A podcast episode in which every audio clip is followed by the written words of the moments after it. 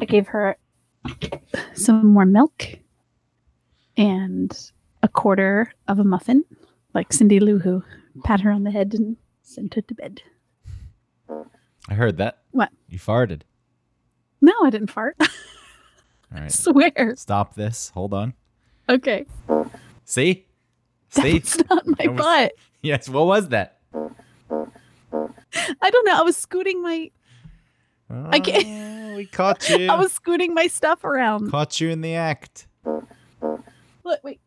I'm t- You know, it's like when you're sitting on something leather and it makes that farty sound and you're like I have to move that way again so that everyone knows it was the seat. I swear it wasn't me. Everyone knows on leather that it's probably the couch. You could probably get away with farting on leather Oh, and right. say, "Oh no, it was the couch," and people would, "Yeah, okay." I and you say, "Yeah, this couch stinks." Now, when I farted in my sleep before, uh, sleeping next to a person, I try to somehow. One, they probably didn't even hear it because the other person's asleep, but I, maybe Mm-hmm. there's times, and uh, I try to pass it off as like you know somehow my skin rubbed against the sheets and made that sound, but it's not real. Yeah. It doesn't even exist. And I tried to recreate the sound with the sheets, and I can never do it because again, Mm-mm. that's not real. It doesn't exist. That noise rubbing on sheets. That was me. Uh, my that was my uh, my elbow scooting across clean sheets. I uh when I was dating someone once, when they said that they heard me fart in my sleep, I guess I was asleep and it, I didn't wake me up. A lot of times it jolts me awake. Yeah. And then I got defensive. I was like, "Oh yeah, well, one night you farted and the sheet flew. You were sleeping on your stomach and the sheet flew up to the ceiling." That's what you said. Yes. When was this? I don't know. Not not when I was a child, which is yeah. Yikes. Yeah. Well, there was a. I saw one time we were in bed and you farted and it shot the sheet up. Yeah. One time your fart started a fire that I had to put out. You didn't even wake up for it. And I put it out and I was the hero, but I didn't tell you about it. Should have been broken up with on the spot as soon as that happened. My stomach hurts. Speaking of farting, Do you need to fart? there was That was my mic nope, stand. nope. That was you. You did it again. No. I'm not farting. Anyway, all that ice cream that I bought today. Oh. How much have you eaten? Too much. What do you think? Like a third of it? I bought a box of chocolate eclair ice cream bars. I bought uh, Turkey Hill ice cream, which is What what what flav? not a half gallon anymore. Uh, by the time I got there, it was picked over because it was on sale. So the Neapolitan was left, which I enjoy. Oh. It's not a first choice, but uh, I've never purchased Neapolitan. I I like it. Yeah. Yeah, when when that's still left, I don't feel disappointed. And then I bought this fancy Coolhaus ice cream. Is it H A U S E house? No, no, no E. Just H A U S. Oh. I can't spell. Coolhaus. It's run by women on them. It says right there on the pint. I don't. What is that? I support women-run business. Oh, what? That's what. I It, support women run business. That's I what- love women. Women are awesome. but this is you a thing. This is the thing. That's a marketing. business. This is marketing now.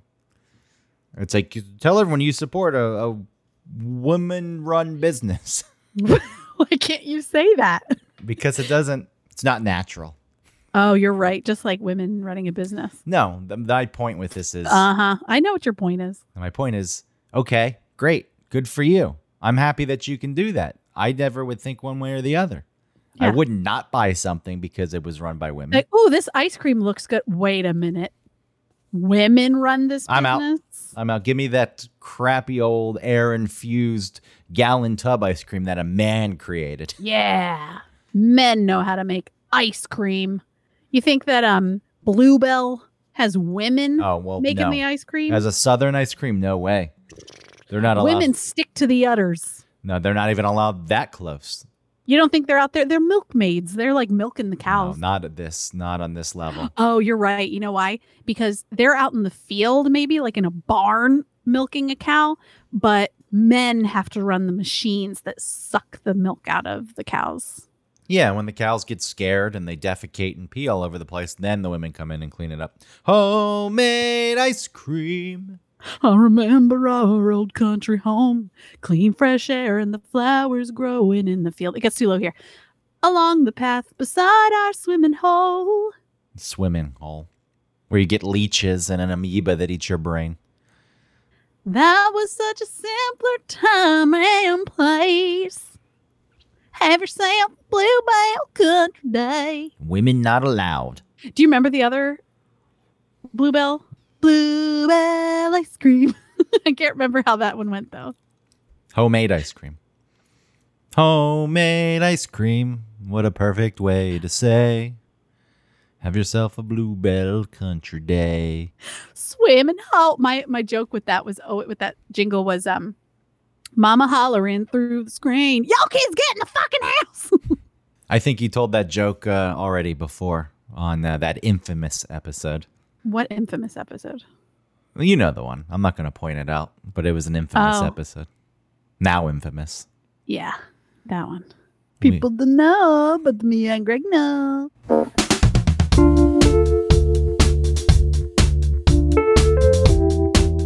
Welcome to One Topic, where we stick to one topic. My name is Autumn Fischler. My name is Greg Russ. I am setting this week's topic. I realize I did this thing. Sorry, I paused. Every time I say my name, I don't really like saying my own name. I don't like introducing myself for some reason. Okay. And I do this thing where I like put my arms up over my head and kind of stretch them out. I uh-huh. don't know what that's offsetting. It's just It's like making a, you feel more comfortable Yeah, saying your own name. it's like releasing an anxiety of having to say my own name. That makes zero sense to have in the first place. But I paused because when I was doing it, I realized every time we start the show, that is how I start the show. If we had a visual component to this show and I said, I am Greg Russ, my arms would be going up over my head and I would be stretching them. It's the same thing that I do at the end of the show where I'm like, like and subscribe. You get wrapped up, though, I think, in feeling too uh, sales pitchy. Mhm. And you don't like that. No. And you just have to go with it. And they're like, ah, well, I got to make a joke, but there's not a good joke to make, so I'm going to shoehorn a joke in, and blah, and it falls apart. I don't have a joke, so I'll just make a weird voice. At that point, it's like the ice cream falling off the ice cream cone, smashing on the sidewalk. That's what happens at the You know end. what of, it is? at You the know end- what it is? It's it's uh Ashlee Simpson on SNL, like messing up during her her performance, and she she does that weird jig. It's like, all right, Got to do just making things worse. Yeah. Every episode ends with an ice cream splat. Anyway, my week to pick the topic, and I am setting this week's topic to be expectations. Uh, I don't think we've done a show on expectations. Maybe I should have looked. I, I feel as though some themes will be similar to previous shows, but there hasn't been a show called Expectations. Uh, and this, you know, it's a wide topic. The reason that I wanted to use it for tonight was because you were telling me about someone whose child is having a birthday during this time of COVID. hmm And kids can't have birthdays, right? They can have their birthdays, but they can't have gatherings with their friends, Right, they can't have a birthday party. which is probably disappointing for a young child, especially when the child is old enough to remember past birthday parties where they did have a gathering of friends. And you need to explain to them that this year is different. You told me, though, that uh, this one person is having a birthday parade. And it blew my mind. It blew my mind. And Okay, uh, so I, I didn't say the word parade. you said parade. You want me to go back and no, find no, the text no. message? yeah, go for it. I You said parade. No, you said the person is having a birthday parade, and now you need to stall so I can go find this since we ended up texting God knows how many times today. All you have to do is search for parade. No, Because how many people are you texting about parades? I'm finding it. Here it is. Um, boy, oh boy. We are also going to her birthday parade tomorrow afternoon. You said it. Shit.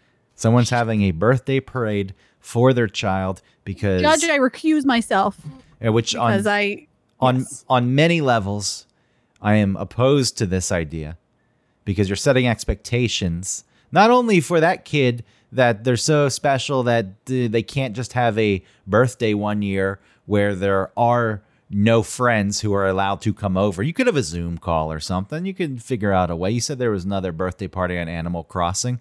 That's fine. You all gather virtually. That's a cool, nice thing to do.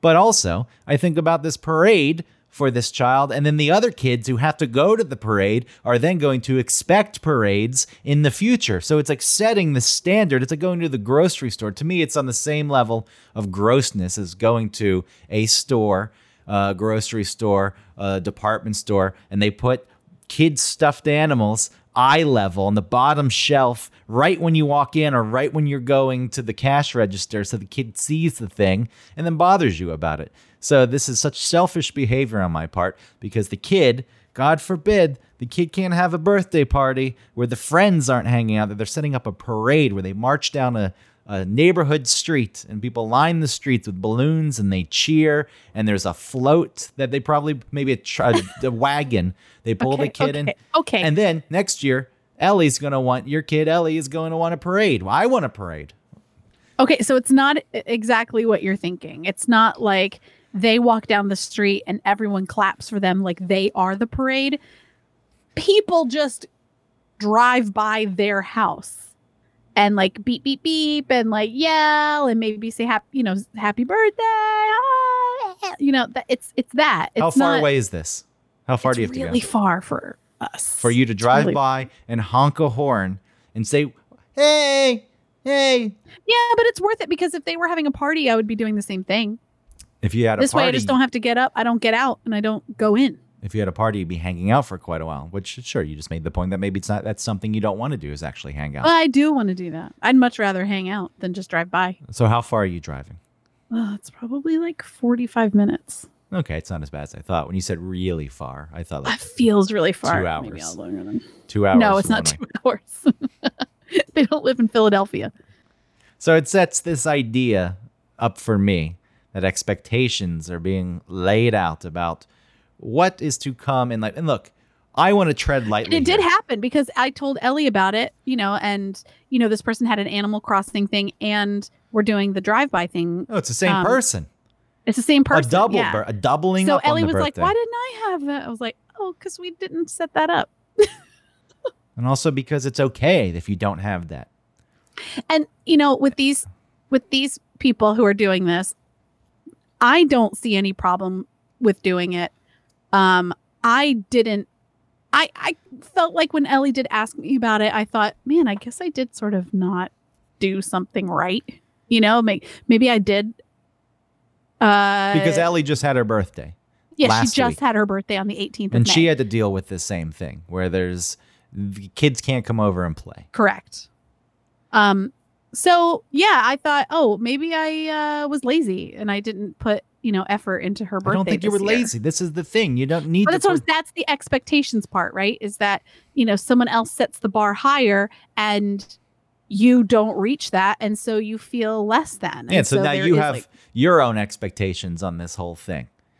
You feel as though you fell short because you only for a moment because then I really did think like, well, you know, this is the year of COVID and there's nothing and I personally, you know, maybe Ellie is at you know, she just turned 6. So maybe she is at the age where, you know, she's not turning 9 where you can really uh really feel that we're not having a party. You know, maybe she's right on that cusp where it's like, it's okay if we don't have a party. Maybe if she were older, she would have been more expressive about like wanting to do certain things. I don't know.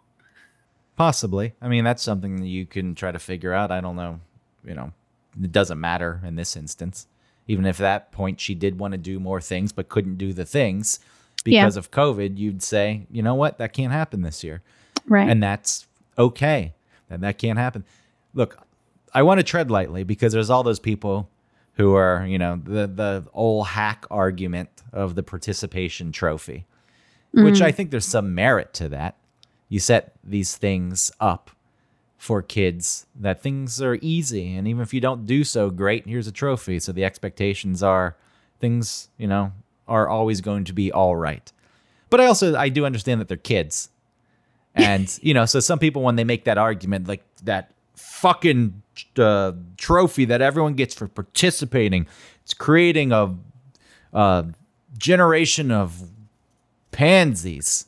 Right. And it's like, well, I think there's a balance in there. There are kids, they are kids, and maybe You gotta, should- you know, you gotta drown your kids so that they learn how to swim. Yeah, yeah. I don't think that setting up an expectation that the world is such an awful place and it's so diff even if it is difficult and mean at times it's like you don't need to expose them completely to that i think you try to balance the two and you set some standard like you know what there's going to be people in your life who care about you and they're going to take care of you and nice things can happen but there's also times that things happen and they're out of your control and you can't always get the thing that you want and i feel like this is a moment to set that expectation hmm. instead of having a parade with a float, you know, with a, a paper mache wagon being pulled, yeah, being pulled down the the suburban street as people line and clap and cheer and hit cowbells and rattle tambourines.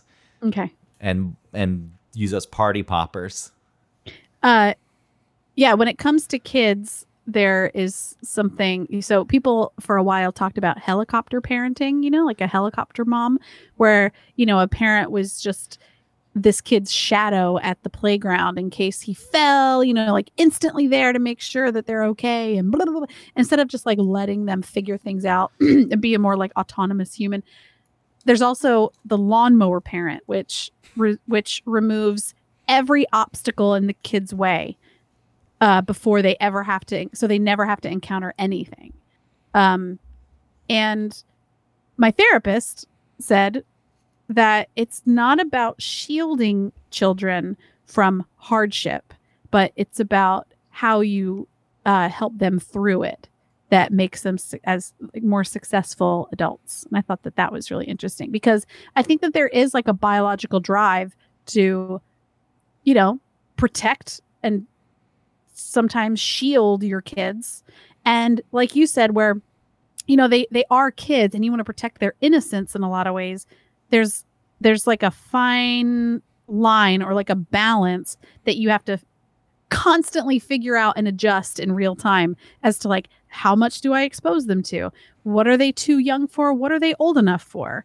You know, am I am, is is my uh measure for when they're old enough for something different than someone else's? Am I right? Are they right? Am I wrong? Are they wrong? I don't know. You know, it's it's it's a hard it's I- a hard I- balance to strike. I think that in you know protecting kids, that's a very short game if you protect them in the moment because you can make the argument if you set them up as best as you can for life beyond childhood, that is protecting them. That is getting them ready Right, and yeah. giving them the tools needed where they can protect themselves later on in life. And you know, the whole show is not going to be about expectations set for kids. That's No, just it's a yeah. that was the catalyst that got me thinking about this. Um, you know, and there's a lot of we can use this to relay into this next part, but I do feel like expectations set for kids by parents, uh, not just about oh we'll give you exactly what you want and we'll spoil you, and you set an expectation that the world's great, and then when they don't get things later on in life, they don't know how to handle it. Right. Um, right. There's that, but I also think so many expectations from the parents are dumped onto kids about what they're supposed to be, and society in general is presented uh, this list of expectations uh, of what is important, what you should be striving for in life, and uh, I find most of it to be highly misplaced. It's the the expectations to be exceptional in like career, getting money, fame, in education, and it's for the wrong yeah. reasons. Like I think that there are certainly people who are motivated and you want to do well for your life and you want to do the best job that you can. So having an expectation to be exceptional based on your own desire, I think that's okay. But the expectation that is set forth is you're going to be better than other people. You do these things so you can prove that you are better than other people. And this this really one I think is gross. Why are no expectations set forth about uh, growing up to be a decent human? How come that's not something that's really pushed onto kids, onto people in general? It's like, you know what? there's an expectation, and I'm not saying that people don't instill this kind of thing, but I do think it's bypassed. It's not thought about, not maliciously. I'm not saying it's not valued, but it's not something that's top of the list. I don't feel that. Hey, In some ways, yeah, be a decent human, be self aware. You know, find something that uh, you're into yourself, something that you can get fulfillment out of. well, that's the definition. That's that that depends on people's definition of success, Well, that's the thing. The success is misplaced. right? I- well, it's not. I'm not saying being really good at your job and finding a career you like and trying to be the best. That's not misplaced. I think the reasons, the motivations behind it, can be misplaced. I'm doing Well- this to prove something to the rest of the world that I'm better than them, and and also they're not truly happy. No, I, I don't think that a lot of people actually get what they're looking for out of that. I'm my pursuit is just to make money. Okay. Are there some people who just make money, make a lot of it, and are happy? Probably. But I think there's still an emptiness that comes along with it. But if you happen to make money, if money is there as some kind of proof that you're good at what you do and it was something you were doing for yourself, looking for fulfillment. Because here's the thing I think if you go that route, you're actually also better off for the people around you in your life. If you're actually fulfilled, your expectations are, I want to do as best as I can by me, then you're better prepared to be what you need to be for the other people in your life. So it's not, you know, when I say, oh, although fame, anyone who just strives for straight up fame, I know that's a tough one to, for me to reconcile. I don't know if what the motivations, if there are good motivations for anyone who says, I just want to be famous. Like, well, okay, you may be a lost cause, but that's also the way that things have been set up, especially more so in uh, our society with social media. It's like now you have access to fame more than you ever did before. You at least had to have a talent or fool people into thinking you had a talent or just be good looking. Which, Yeah. you know, plenty of problems there. But now well, like, but but with that, it it dilutes the success that come that it, that is fame. Yeah, fame is a byproduct. It's like if you did something noteworthy, Mhm. you did something great, and then it was out there, and then you got famous from it. That's different than straight up fame. I do think that there's an expectation now that uh, maybe it's not quite an expectation, but it, it's placed on fame as it being some measure of success, just being straight up known for doing something on YouTube, posting some things on Instagram. Yeah. Well, and those people always have to keep it up too. So they have to up the ante, you know? So if their channel, you know, starts to go down a bit, uh, people aren't as interested in their content or they run out of things or their life, you know, changes in any way, which was part of, you know, the beginning of their success, like on YouTube or something, then they have to go and, you know, up the ante and do something that's maybe like sexual or um, do something that is maybe I don't know against what they started as. And now they're just stuck because this was this is the only it's like um it's like a professional athlete.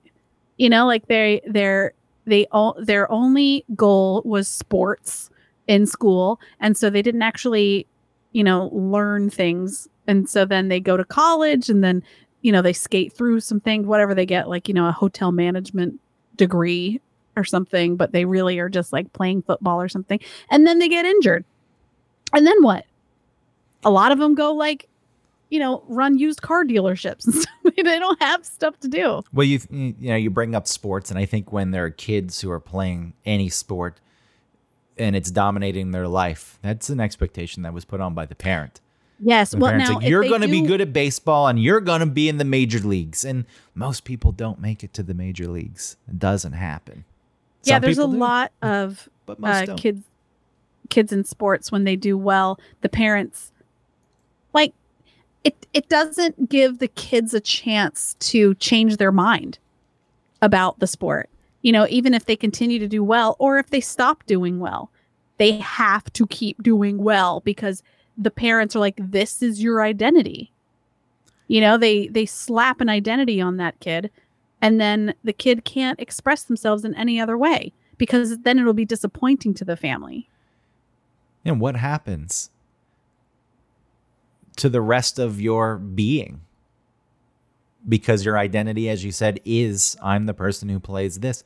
You're not getting the things you need Right. to be because what ultimately will happen is maybe okay let's just look at this the rare instance where the person makes it to the major leagues because people do people get to the professional professional sports Uh, some of them actually never even dedicated themselves this much they're just so talented that they can do it Yeah. um, but they're the people that say there's someone in their whole life was that Look at that- Tiger Woods. yeah that guy is uh i i don't know him what i could uh, He is socially a weirdo. Yeah, and he was I don't know what was going on. And he was cheating constantly on his wife so many Yeah. years ago and got caught and got in the car accident and but it's like There what what drives that behavior? There's there's a hole of some sort. It was i think honestly when it's your identity since you're a toddler you know you have nothing else and you don't focus on anything else. Yeah, that's because you just i am just someone who plays golf well and that is the only thing i can do. There was a story about sitting next to him on a flight that um uh it was a really dang like something happened on the flight where the air mask the, the oxygen masks were dropped and like the lights were flashing and people were screaming and praying and crying. And the girl that was sitting next to him you know was freaking out and was like holding on to him. Uh and before things started to go downhill he was like studying something that re- was related to golf and she thought that that was funny. And then yeah things got scary. She was freaking out. And then once things calmed down and they figured out whatever was wrong with the plane um he just like went back to reading his thing. Yeah, alien. alien no skills outside of that one skill which made him famous and rich and great. But the other side of it that I was going to break up, most people don't actually get to that point.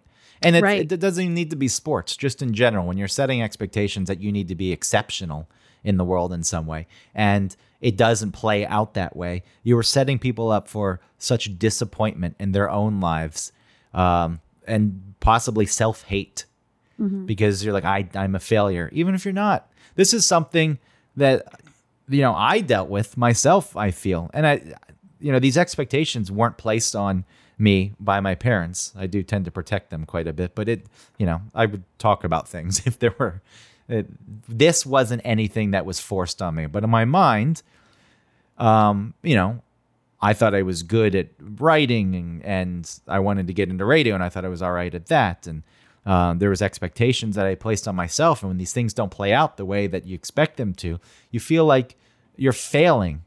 And then I think a lot of people deal with this as a point in their lives 30, somewhere between 30 and 40, probably, when their lives aren't playing out the way they expected them to. And, you know, it can be difficult. I think there's a real process that people have to go through to come to terms with the fact that what they expected out of their lives isn't coming to light, but it doesn't mean that they're a failure. That's the problem. This is where setting these things, it's this high bar so early on that, yeah, I mean, honestly, what's wrong with my life? I have a good life. Yeah, it's it's almost the byproduct of all of the 90s sort of propaganda placed on kids where it was like just do it and you know, you can be anything and you're totally unique and no one else is like you. And while some of that is true, it's not all there is. You know, like there are people like you. Not exactly like you. You know, um you can't just do anything. You know, there are some people who can work their whole lives to become an astronaut or something, and they just can't do it because of who knows, genetics, you know, just natural innate ability. Also, know- even if you are very qualified, there's only a, f- a small Yeah. percentage of people that actually get to be astronauts, and you may not just be that good. Like you're very, very good, whatever it is. I don't know that's the criteria that goes, but You yeah. can't just do anything. Well, that's You that can be anything. You can do anything. Like, no, you can't. individualism that's been sold. That was actually, you know, the whole thing with America. It's like the rugged individualism of America, the exceptionalism of America, which right. there is a lot of good in that. Of course. It goes to the extreme. You can be an individual and figure out who you really are. And there are things that set you apart from other people and that make you who you are. But it may not catapult you to any of these categories that were previously listed. And that's fine. That's okay. You still get the individualism. But that's this is where it's misplaced. It's like that's Yeah. not really what people want. They don't want the individual. I, I want to be so my individualism is so recognizable that it throws me into this other realm, the stratosphere. And you look at a lot of people who actually do get to these places, and they're really not that uh, you know exceptional in their individualism. some people and- are, but some are like, okay, you are a and product. those people i'm sorry and those people who do reach success when they finally get it their expectations for what success is is so off that it doesn't complete them like they think it will. You know what i mean? Like they they have this hole in them that they think um success will fill. You know that's their expectation and then once they get there once they are successful they see that no i'm still just the same person with the same feelings. I'm just, you know, I've succeeded in my field. That doesn't mean that all is well and you'll forever be happy now.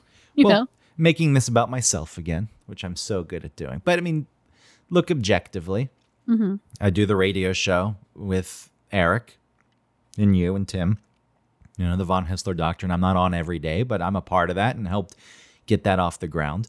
I work for a, a big, well known media company, and I do work there. And I have a bunch of side projects that I do. And, you know, there is something to be said. People from the outside will look it's like, what is wrong with you? Why are you so miserable with this stuff? And the truth is, yeah, I have plenty of things. It's because in my mind, it wasn't successful enough. I wasn't where I needed to be. It should have been more.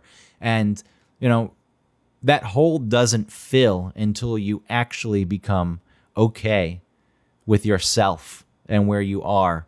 And, you know, when I wasn't putting enough effort in and I knew that I was underachieving because I was being lazy or I was avoiding, then that's hard to to fix. It's like meaning you can't fill that hole because you know you could be doing better. But the moment you start to put more effort into something and you are taking to what you have in your life and you're doing that as best as you can and you're actually enjoying that just because it's not something that's to the extreme in terms of what is considered success um, you know there is fulfillment and you become a lot more okay with your life and those expectations that you had previously that that led you to feel as though you're a failure and a piece of shit start to go away. It, it starts to dissipate. And i think that is where the the key is is just becoming okay with yourself. Take the expectations that have been thrown on you the self expectations and get rid of those because Yeah. ultimately i think what happens too is people have kids when their expectations aren't met that's when they force them onto the kids like you're going to fill the holes that i have in my life mm. you're going to do these things i wanted to play guitar and be in a band i sucked i couldn't get it done but you i'm going to here's your first guitar you're three Oh, you don't like it? You're not taking to it? Then you're still going to play. Keep playing it because you need to live my dream. Right. Or I'm going to visibly show you that I'm disappointed that you're not into this. Yeah, what a great parent. Like you're here. But then again, okay, but then again, you know, people who are really good at something like that, you know, maybe they were pushed by their parents. You know what I mean? Like what where is the line between me pushing someone because listen, a kid is not going to sit down at the piano every day after school for piano practice. They don't want to do it. So when when are you supposed to listen to them and and respect their um their wishes as a separate individual um or when are you supposed to push them and say like no Okay. i know better That's- for you okay, but you've you're already going to be happy when, in your 20s getting drunk with your friends when you can sit down on a piano and you guys all sing No. along together because you can play if you can play a bit to entertain your friends when they're drunk, sure, that's fun. But you've already established that if you push them and they become very successful as a piano player, that there's still a good chance that they're not completely fulfilled because this is something that was forced on them. I'm not again, there's certainly expectations, but I think the expectations are the the kids who sat down and did it because they wanted to and did I- dedicate themselves to it. I and know, most but people kids- don't. Most kids won't do that, but that's I don't see what you're getting out of it by forcing them to do it.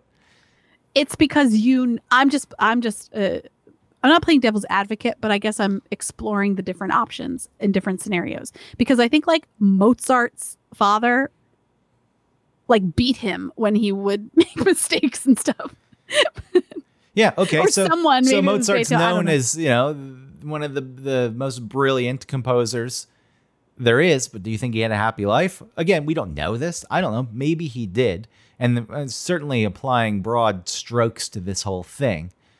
But it's more of an expect or an exploration on my part. With Mm-hmm. you know, I'm leaning towards an idea of what I think the reality is, but I am open to saying that's not completely the case. I just I don't maybe it's not black or white like that. Maybe it can be i can still push a kid to play uh piano practice piano every day after school. I can push them to do that because i do know better that one day they will be grateful that that i i did push them to do that.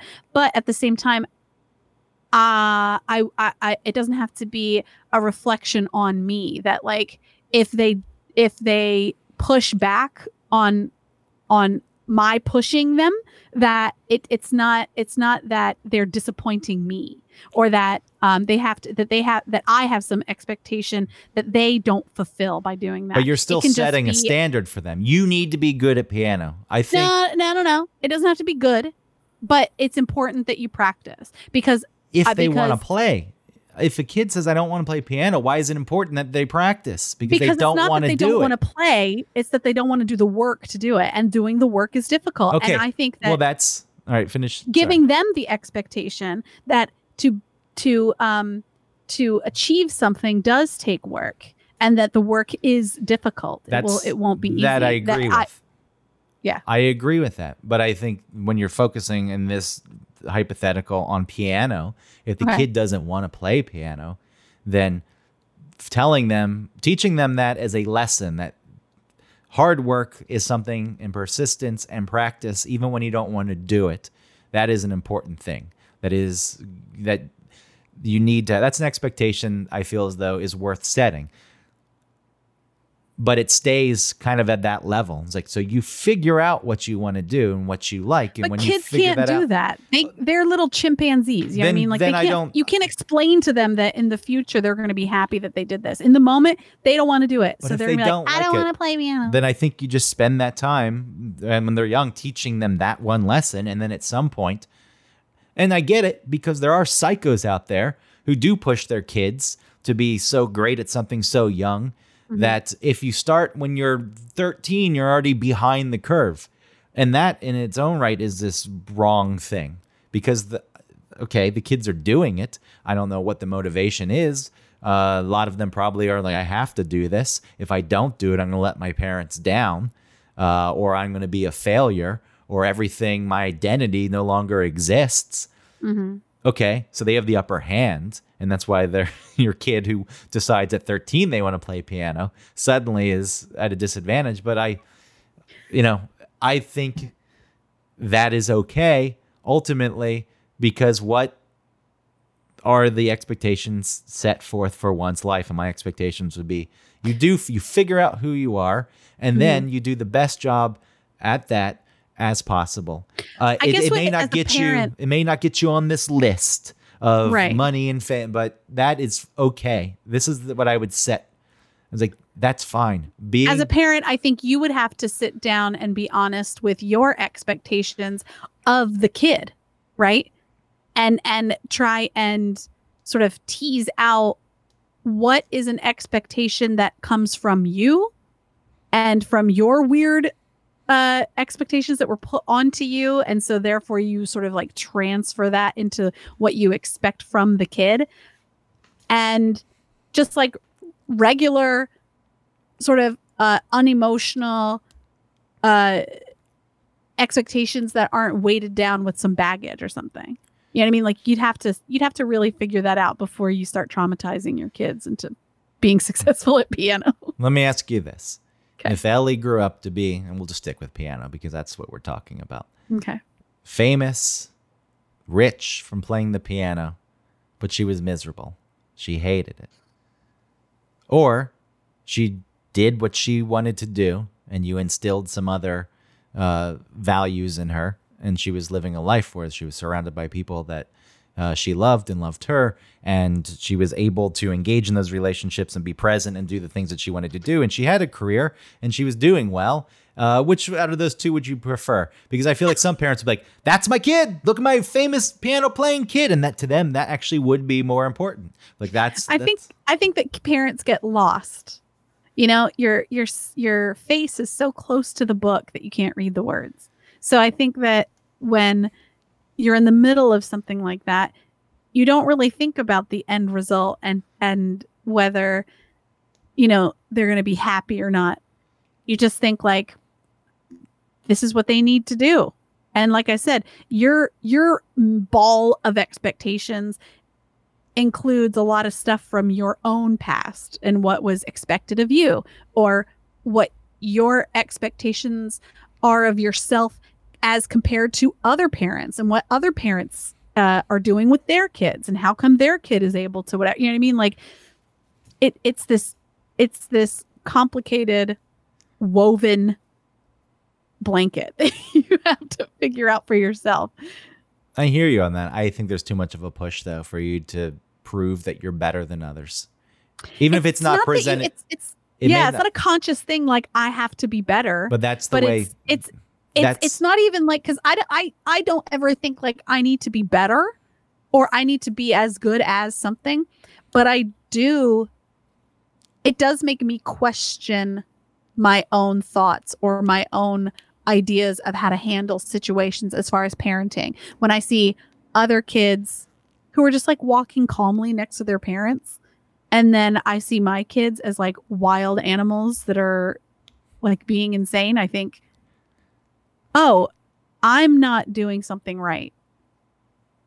They must be doing it right. What am I doing wrong? Instead of just saying, like, look, my kids are a little kooky. And maybe their kids are too, but right now they're not. And I'm just not seeing it. I don't know. is there an expectation you set for kookiness? I think you really like kookiness. That well, is- that's the thing. I do. So uh, sometimes my brain, you know, goes into a darker place where it's like, oh, I'm doing something wrong. I should be more strict with them, or I should be sort of teaching them. Blah, blah, blah. And then there are other times where I'm like, if my if I did that to my kids, I'd like break their spirit, and I'd be bummed that they weren't so kooky. You know, it's like, oh, I broke them, and now they're just these little zombie children that stand next to me and like, okay, mommy. You know, instead of like, arguing back with me and fighting me, which I hate in the moment. But in the end, I kind of like their spirit. So uh, something I had I I used to think about a lot was I took Ellie to a pediatrician when she was like maybe a year or so old. And the pediatric, like when they're little and you take them to the doctor, they just kind of sit there like little lumps. You know, they don't really do anything. You can like do whatever you want and then they'll cry if they don't like it.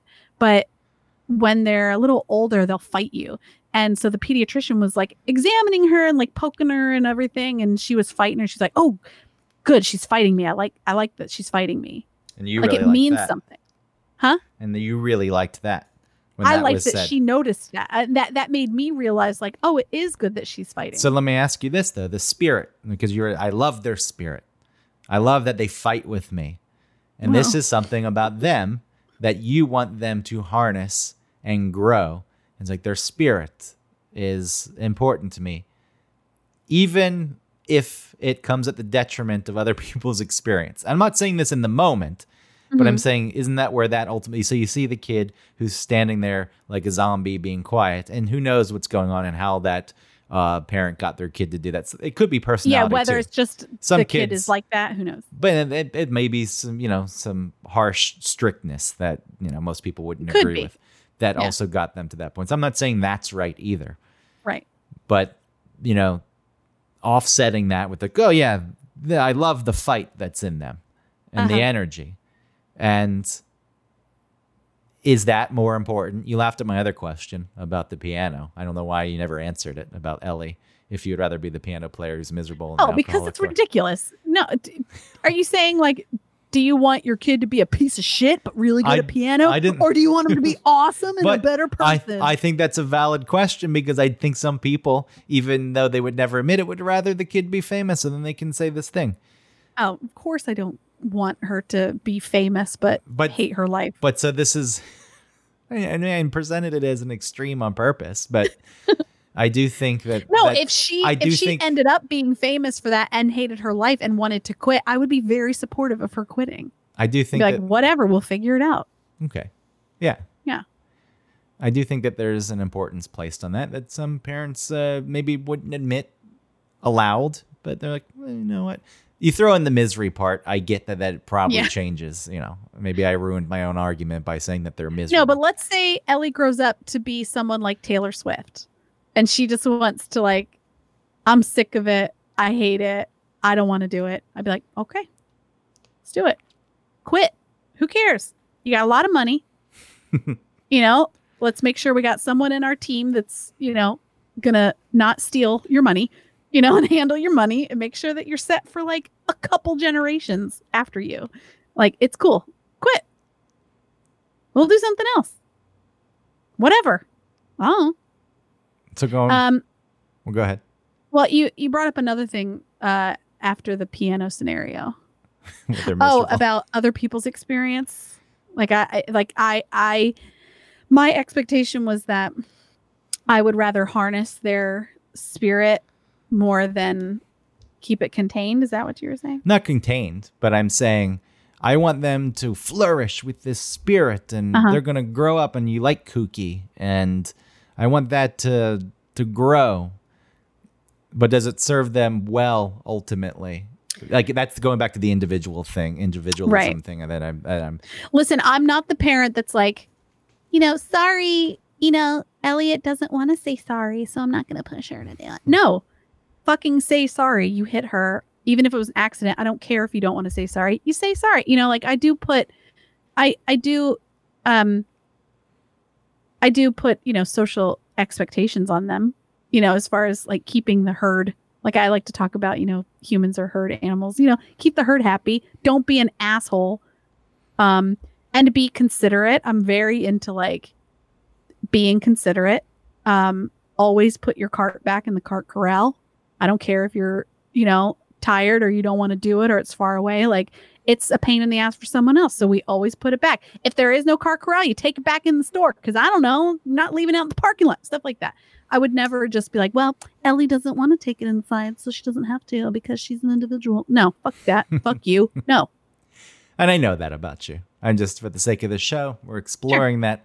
Um, you know, like anything else, I think ultimately our conclusion on things is you got to find a balance. It gets repetitive with this show quite often when we talk about these things that uh, you know have to Find a balance. But it is pushed so hard that the individual is the most important thing, and you need to be unique, and you need to find your path there. Everyone else be damned. No matter what kind of damage you leave in your wake, it doesn't matter because you are most important. You need to harness that. And, you know, I do think being an individual is important and you can figure out what makes you you. There is a disregard, seemingly quite often, for how your presence affects other people, how your being can affect other people in any given situation or circumstance. You see it quite often. It's like, I want to blast my music. I don't care about anyone else who's around. It's like, mm-hmm. where does that come from? And sometimes it could just be defiance, but I do think that is another thing that is that is set forth as just that's a societal expectation, a cultural expectation. And it's like, you be you, you do you, you are the individual, and you find out what that means. And I think the fact that there's no line or there are no boundaries drawn to that also lessens its importance. You know, working within boundaries to actually get the thing that you want means that you put more work in. Otherwise, it's a weed that grows instead of a garden. You know, What do you mean? What do you mean? What do you mean? confused. What do you mean? What do I mean? I'm confused by your. I, I don't understand Which part? that it was a. I don't understand. What do you mean the garden? I, I'm sorry. I feel bad for asking. I don't understand your logic. I was saying that bit as an individual, if you're not if you're growing as the individual without boundaries and you don't give a shit about other people because the most important thing in the world that's been told and taught to your whole life is harnessing that individual spirit and becoming the person that sets you apart from everyone else. That's like a weed. That's a weed growing. Hmm. it's it's weeds grow wild. And if you have boundaries, like, you know, figure out who you are as a person, but also realize you're a part of a larger collective of people, of humans, and uh, your actions do have impact on other people's existence. And that's something you should watch out for. So here are the boundaries. So figure out how to be the individual. Uh, but these are the rules. And that's what a garden is. A garden is you set you know, a plot of land and you have to tend to it. And there are things that you can't do or the garden dies. That's the difference that I'm. People think that being an individual means that you are better at something, right? Than other people. Well, just everyone like that that makes you stand out. When oh. really getting into and th- those things may kind of be fake you know or there are so many other people trying to strive for that that are also doing sort of a fake thing it's not actually being an individual anymore well yeah it's not authentic Be- anymore in the sense yeah. that people aren't even being true to themselves just to do something that sets them apart that is completely fabricated because right because to do something that sets you apart is is a, an exercise in nothing because you already are set apart. You already are an individual. You may be a lot like a, a lot of other people, but you know, you are still an individual. And finding out who you are as an individual like you said sets you up for more success because then you seek other people who actually make you happy instead of the expectation of certain people making you happy and then you you seek out work that makes you happy, which is ultimately success, even if the money or maybe for some fame doesn't come with that. Yeah, I, I think when I'm saying with the expectation that is set forth that normalcy, being somewhat normal, being an individual in normal, normal's no good. Normal means mm-hmm. you failed. The exceptionalism is the expectation that's set.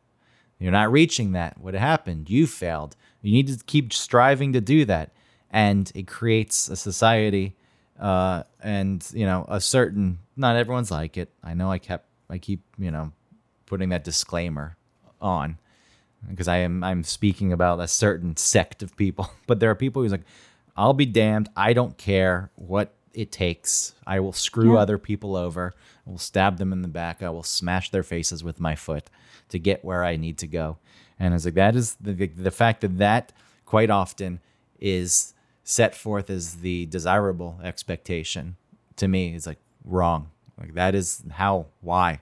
Why is that where you want people to go? And, you know, expectations as a whole, and this can tie back to how we first started with my thoughts about the parade. It's like, does it start there? I don't think having a parade for a small kid, you know, but you know, it is laying some kind of foundations. Like you're going to get what you want. You're we'll get people to drive far out of their way to come for you. They're coming for you mm-hmm. because that is how special you are. And then right. it's like, why are people doing that for me later in life? And then if you can't deal with that, you try to force people to do it in certain ways. Yeah, or you're you're or you're always searching or trying to seek something that is not real because your parents sort of set you up for an unrealistic experience in your life. Yeah, I'm not trying to completely demonize the parade. And again, no. I understand that. No, there's a lot that goes into it. The people who are doing said parade are not also being like, whatever you want, kid. Like you do it's whatever. it's still a strange thing, I think, to do to expect other people, and that's an expectation that's being put on other people. Well, it kind of turned into a thing for during COVID for kids that that people you know, drive by your house. And it doesn't have to be for kids. I guess it could be for anyone who's having a neighbors. Fine, but to drive, I don't know. Why couldn't it be? Maybe most of these people are neighbors, and we just live really far away. Why couldn't it be an opportunity to say, you know what? You're not going to have the traditional birthday that you're used to having. like what you did with Ellie. It's like, but you're going to be around people, your family, people who care about you, Mm-hmm. and there's gifts and there's a beautiful cake, and you're going to have a nice time. And she Yeah. had a nice time, and it wasn't the end of the world. We and I took think, her to a beach. yeah, I think that's also showing that all right, you're not having this thing, and that's okay. That's that's the expectations. That's you know that's fine. There's still good things out there that Yeah. you're going to miss if you're so wrapped yeah. up in You're not yourself. saying that if you're so are doing self-absorbed, wrong. who? I'm saying some people are doing it wrong. I'm I don't. I'm saying think- anyone who's f- somehow trying to force a birthday party because oh my little baby can't feel as the there's Correct. Yeah. the love is still there and Right. the things that a birthday should really represent and what you're celebrating is still there Yeah. and i think it's an opportunity that you could take that someone could take to set some expectation about the way things really work and how it is okay how everything's mm-hmm. still actually good this wasn't some huge loss now your life is ruined it's like look it was actually still very good right and people who go through life and missing out on a lot of good stuff because whatever they're looking for isn't real or it's uh Yeah. you know it's made of cardboard it's a cardboard cutout Yeah. It's a 2D experience. there that's all i'm ultimately saying is that there are opportunities and the expectation that should be set is yeah, there's good things out there just because things aren't going your way all the time there's still good things but i gotta have my paper mache wagon it's not even what's happening. fireworks going off. Uh huh. Hope you have a noisemaker. Hope you have one of those those unfurling party favors. You never know. Those are really a those are really a gamble because you buy them and you never really know if they're going to make noise. Sometimes they just go like, Are you? That's true. A little plastic thing inside. sometimes, like sometimes, but not always. You Are- never know. Are you uh, also expected to bring gifts? Hope not. Oh boy. Yeah, because to a kid a honk. Well, what isn't- can you do? Throw a gift at them? a honk isn't enough. I'll tell you that. Where's my Yeah. present? It's my Guess I should- birthday. I was like, yeah, there's 365 days in a year, sometimes 366. There are 7.5 billion people on the planet. Do some rough math and see how many people have shared a birthday with you. See how special you really are. Yeah. Do you want to tell that to a kid? No, I do. I'd sit the kid down and do some math. Like, do you understand this number of people? You can't understand. When This they're little, you can't do stuff like that. You See, can't. that's what I mean. You'll crush their little spirit. You can't grasp this, can you? But it's like you didn't even do anything. The birthday should be. I know there's Mother's Day, but the birthday should. Uh, everything should be a celebration of the mother. It's like you went through awful pain so I could be Mm. alive. Thank you. But it's like you're here. Yay! Here's a cake. Go to a restaurant on your birthday. Let's see how many people have the same birthday as you. You go to an Olive Garden. You go to a Red Lobster. You go to a TGI Fridays. There's six other people in the restaurant the same day. Like the cake comes out and you think it's for you. You're like, and then they go to a Uh. different table. It's not that. uh, This is just coincidence. The cake. Like someone brings out a whole cake. When they bring out a slice Fridays. of uh, rupturing brownie or whatever the hell the thing is, Rupturing. whatever they call it. molten lava Yeah, brownie cake or something. yeah, that thing. All right. Thanks for listening to One Topic. You're not special. Was that? Okay. just do. Come on, you can do the end. Just All right. straight, straightforward. Just get it out of the way. Thanks for listening to One Topic. Like and subscribe, rate and review on iTunes. Uh, you can email us, I think, at one topic 01 at Gmail. Uh, find us on Instagram and Facebook. Do all the things. And uh, support our sponsor, hoffandpepper.com. Use uh, the code one topic 15 for 15% off for some really good hot sauce. We love them. Thank you. And go. Thanks. Bye. See, you did it. Thanks. And It's the- okay. I, I still was stumbly. It was no, it was fine once you got going. The time Yeah. to be for being clever is during the show. You know, it doesn't have to have little quips at the end. You just get I us know. I, I know. I'm setting that expectation now. No one expects you to be really funny at the end. That's just getting us out. I know the it's the same thing with your arms. It's some offsetting that I do where it's like I'm asking you guys for things and I'm saying things that every other podcast says, and I know I'm doing it, so I have to be weird. You hack. You're not any different. I know.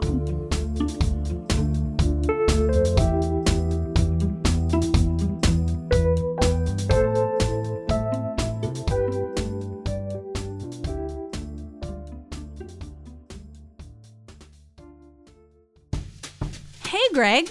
Hey, Autumn. Do you like hot sauce?